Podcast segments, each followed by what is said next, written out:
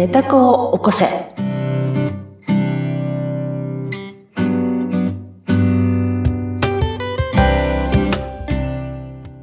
皆様こんにちは。寝た子を起こせのひでかです。はい。そしてインタビュアーの水野ゆきです。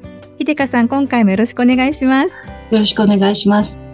さて、前回はブレイクアウトの回ということで、ひでかさんの趣味のお話、ハードロックのバンドもやっていますよっていう話を伺ってきまして、はい。なんだかまたひでかさんの新たな魅力を感じたなといった回に いいがいいがありましたけれども、今回からはまたお話を戻していきまして、ネタ子を起こせ、子育て編ということでお話を伺っていきます。え9回目の時までは、ひでかさんご自身のその人体実験についてということで、実践編ということでね、いろんなお話を伺ってきました。えー9回目のところでは、感情の研究結果ということで、まあ自分の感情というのは作り出せるんだよ。うん自分で何とかしていくんだよっていう話を伺っていきましたが、今回はひでかさんご自身の子育ての中でのネタを起こしていく過程ということなんですね。はい。ひでかさんは、うんお子さんはおはい二人でしたよね。そうですね。今、ふあの、二人、もう、あの、大きいんですけれども、28と23歳の、おあの、男の子が二人います。はい。はい。まずは、その、じゃあ28歳のご長男さんのお話を伺ってもよろしいですか、そうですね。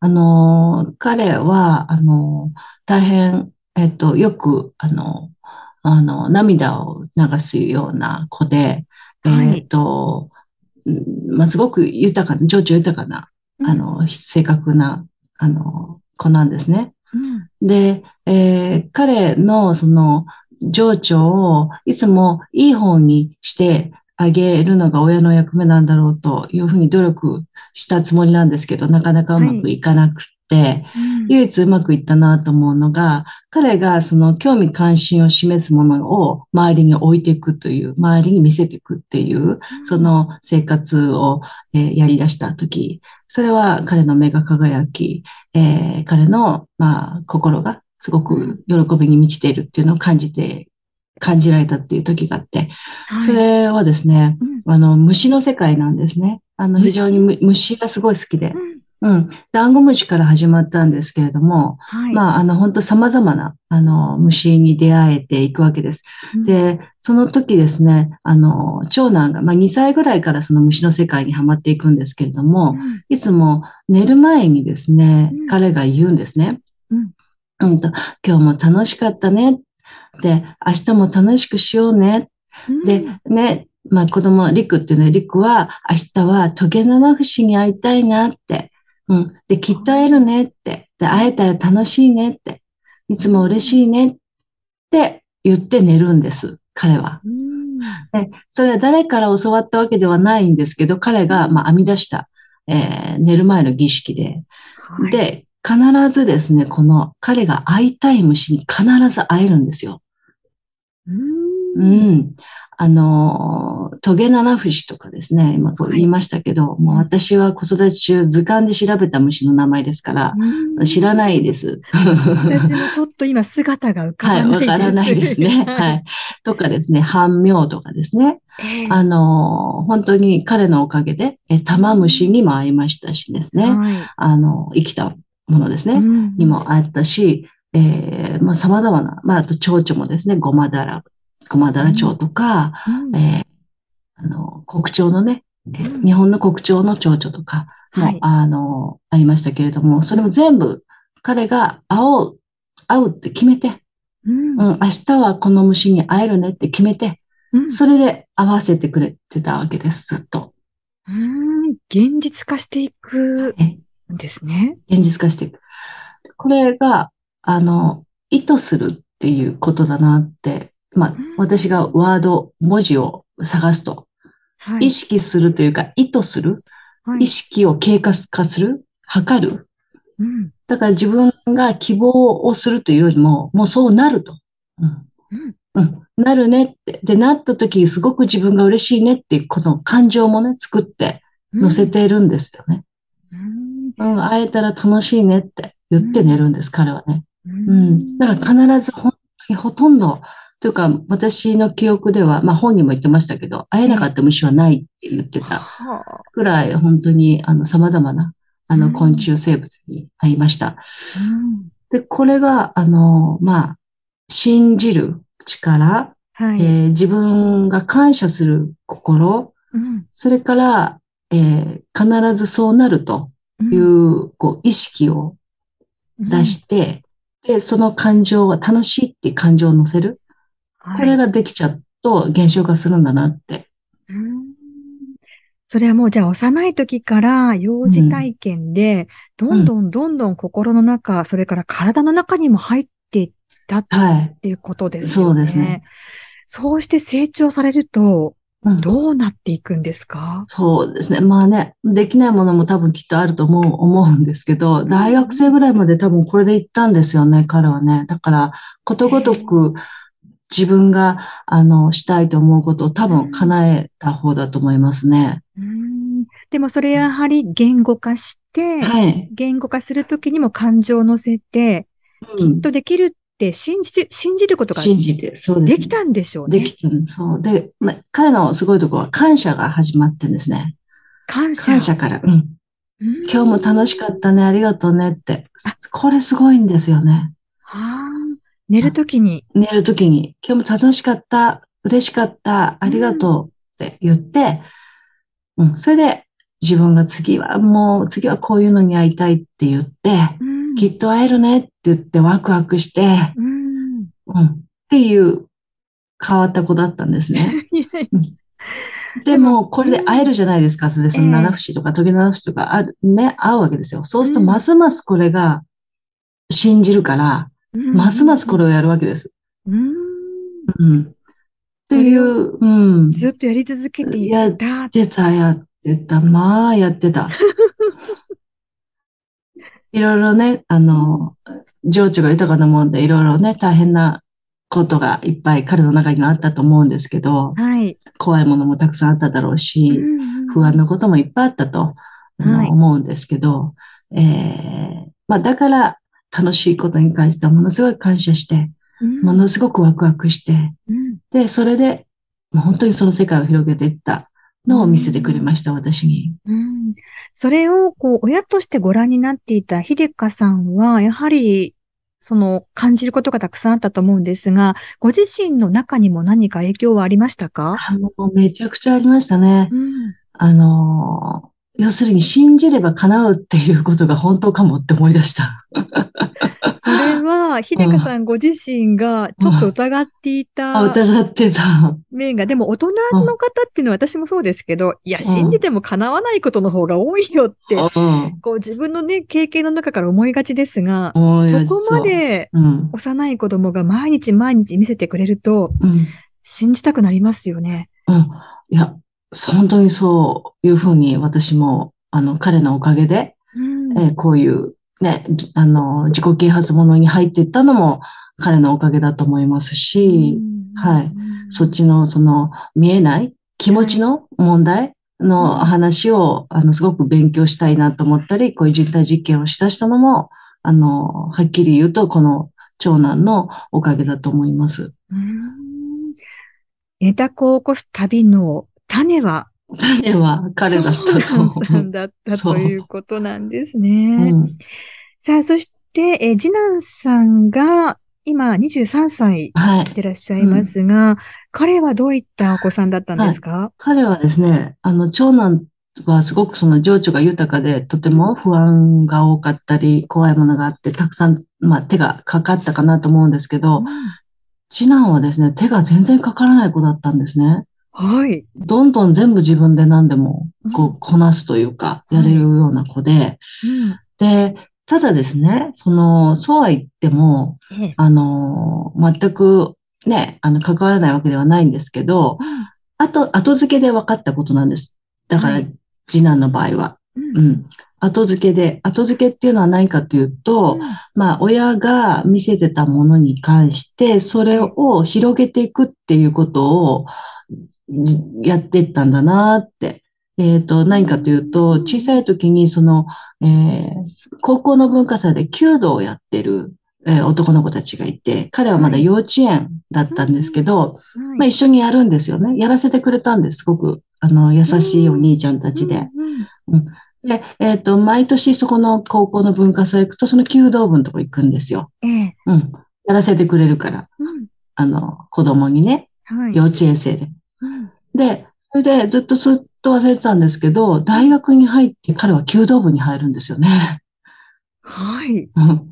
あなんで弓道部なんだろうって、ずっと親が忘れてたんですけど、ええああ、あの時の優しくされた時のあの、うん、それかーって、ううーん、まあその種があったんだなって、そのきっかけというか、はい。うん、そういうが一つ思ったんですね。うんそれから、あの、長男が虫が好きだったから、そのはい虫がいっぱいいるような都会って神社とか大学とかなんですよ。昔からあるから。ええ。うん。昔からその場にその土地の、うんがあるから、あの、いたりするんです。うん都会だけど玉虫がいるのも神社だったりするんですね。はい。うん。それで、えーまあ、そういうところをよく行ってたんですけど、あの、東大の三四郎池っていうところもね、よく行ってたんです。はい。あんまりそこでは虫には会えなかったんだけど、まあ、昔から、まあ、100年ぐらい前からずっとそこにある、自然のままにあるっていうことで言ってたんです。で、その時に三四郎池ってあんまり綺麗な池じゃないので、水遊びすると汚れるんですね。で、まあ、汚れていいから遊ばせてたんですけど、その時にその、あの、汚れちゃったので T シャツを買うんです。はい。うん。大きな、その、高校生用のね、まあ、大人の T シャツですね。その T シャツを、まあ、生協、大学生協に買いに行って、で、それをずっと、まあ、着せてたわけです。はい。そしたらですね、彼はそこの学校に行くっていうことになるわけですね。東大ですか？全然誰も意図してないんですよ。全はい然何とも何も考えてないんだけど。勉強しなさいとか、東大行きなさいとか、誰も言わない。全くないです。うーんこれも、まあ、後付けですよ。はい。なんでそんなの目指しちゃったのかなっていうか、いや、受験したことも私は後で知ったぐらいなんで。えー、そうなんですはいか。はいはいあ、やっぱりそこ受けたんだ、みたいな。あーびっくりしうんあの、先ほど秀香さんが、親が見せたものを広げていったっていうのがごじ、えー次男さんということでしたが、その弓道もそうでしたよね。意図せず一緒に行っていた場所、はい。そういったところからヒントを得て、自分の人生に落とし込んでいったっはい。ていうのが、次男さんの特徴うん。なんですね。そうなんです。でということは、うん自分もそうなんだと思うんですよね。うん、うん。うん。だから自分も見てるものしか語れないし、はい。見てるものしか夢に覚えられないし、うん、うん。イメージも、あるいは、あ、こんなことが夢ですっていう思いすらを浮かばないってことなんですよ。確かにそうですね。うん。うん。そうかと。だから自己啓発の先生とかが言うのは、うん臨場感あふれるうん海外旅行に行けとか、はい。ホテルのラウンジとか、なんかバーとか行って、その、何ですか、こう、うん非日常的な感情を味わえって。はい。あそういうことって思い出したんですね。うんあとよく新しいことにチャレンジをしてみましょあうとそうです、か、そうです。行ったことないお店に入ってみましょうとか、そういったことも私も聞きますが、聞きますね。確かにうん見たことないものが見れますもんね、そういったところに行くと。そうなんです。で、それってなんでってまあ、人体実験でちょっと分かったことは、自分の無意識化にあるものが、こう、出てくる。うんうん。と顕顕在化してないうん。ものが出てきて、感じて、それを見たり、うん。意識、うん見たり、うん。感じたり、うん。心が踊ったりってするっていうこと。えーうんつまり非日常のところに行くと、今まで通りの自分じゃない自分が出てくるので、違う反応が出てくる。うん自分の知らない、そう。その、まさにネタ子ですよね。そうなの。そこがちょっと刺激されて出てきて、出てくる。あ、こんな私がいたっはい。こんなことに喜びを感じる私そうなんです、そうななんです。こんなこと興味があったんだ、私ってわかるっていう。あと嫌なこともわかるかもしれませんよね、そうすると。あ、そうですね。実はこれ私ちょっと嫌なのかもしれないっうん。ていう、自分の本音に気づくためには、うん。常に同じ日常の中に、ルーティンの中にいるのは、うんちょっと危険っそうですてことね。ですね。うん。ちょっと、一つはリラックスするっていうことを、まあこれ実験で今やってるんですけど、リラックスさせるっていうことが一つ。うんもう一つは、非日常の、その、めちゃくちゃ抽象度の高いうん感覚になれるようなところに身を置いてみるとか。うんそれから、いつも、えっと、例えば、うん、何かをやった後歯を磨くのが習慣だったら、それを変えてみるとか。はい。そう、そういうことをちょっとやると違う自分に気づく。うーんコツコツコツコツやはりこの日常の中で、えー少し変えることで気づきもあるでしょうし、あの、次男さんのように、こう、何気なく連れて行ったところうんから、新いしい発見でそっちの道に行くっていうこともあるはいはい、あとる。思うと、うん。今これ子育て中の方は、うんとね、子供にはそう、見せることしかできないと思う親はね。そうですようね。ん子供は何見てるかわかんないんですよ。うんうんううんん。こういうふうにね、見てるものはわからないんだそうでけど。すよね。だって、東大を見せたわけじゃないですもんね。あ T シャもツ、T シャツ。しかも、目的は虫取りですね。ムシムシ。虫を取りに、えたまたま東大に行って、でそうそうそう東大の T シャツを着せてたところ、そうそうなんとなくやはり、そう。次男さんはそこに、こう、ち、えー気持ちがいっていたっていうことなんですね。神社もいっぱい出たから、神社の神主さんじゃなかったんですよね。あそうですよね。そう、そう、すごく神社もたくさん行ってますから。でも、ひょっとしたらお子さんによっては何か神社に行ってヒントを得るっていうあると思う。こともありますよね。ありますありますなんかそう思うと、いろんな可能性があるので、うん。もうとにかく楽しんで一緒にお出かけしたりとか、新しいものを見たりっうん。ていう経験はすごい大事ですよね。なんですね。うんで、そこでやはりこう、イライラしずに大きく受け止めて、そう。子供を遊ばせてあげる。もちろん、もう本当にね、もうカムバックあの時の自分と思いますよ。もう一回やり直させてくださいって。同じくです。カムバック、あの時の私。そう。本当もう一回、もうちょっとマシにできたと思うって。もうちょっとマシにできたと思う神様もう一回やらせてくださいって思う。う。でもこの親の気持ちがちょっと届いてるといいかなっていう気もね、す ちょっと。甘えですけどね、思ったりもしながら、うちももうあの26になってしまったのでなかなかね、こうカムバックっていうわけにはいきませんけれども、だからこそこうしてね、あの番組通して現役で頑張ってるね、うん。子育て世代の皆さんに少し何か届くといいかなっていう気もしますし、やはり、あの、これからの人生、私たちもネタ子はやっぱり起こし続けなきゃいけないわけですからね。ネタこう起こしていくと自分が非常に楽になりましたから、私の場合、うん。まあもっともっと楽になるためにずっと人体実験をうん。続けるつもりでいますけど、うん。もう本当に楽になる。だから、リラックスするっていうことが分からなかったんで、うんうん、その言葉の意味は分かってても、こういうことがリラックスっていう体のことなんだっていう、その一致感がなかったんですよね。言葉であったりとか、そのリラックスっていう、それからこういうことをすると、まあリラックスできるんかなっていうことは、うん多分皆さんそれぞれお持ちだと思うんですが、ひょっとすると本質ではないかもしれない。うん。かもしれないと。うーんか、うん。体が緩むっていうことが、うんと、体が緩むと、頭の中のすごくこう、いろんなこと思ってることがよく見えるんですよ。頭の中はもう心の中っていうのかな。うんうんいろんな余計なこと考えてるんですよね。体が緩んだ時に自分が見える。はい。うん。それ、それすらも全部受け入れるっていう感じ。うーんうん、解放するというか、うん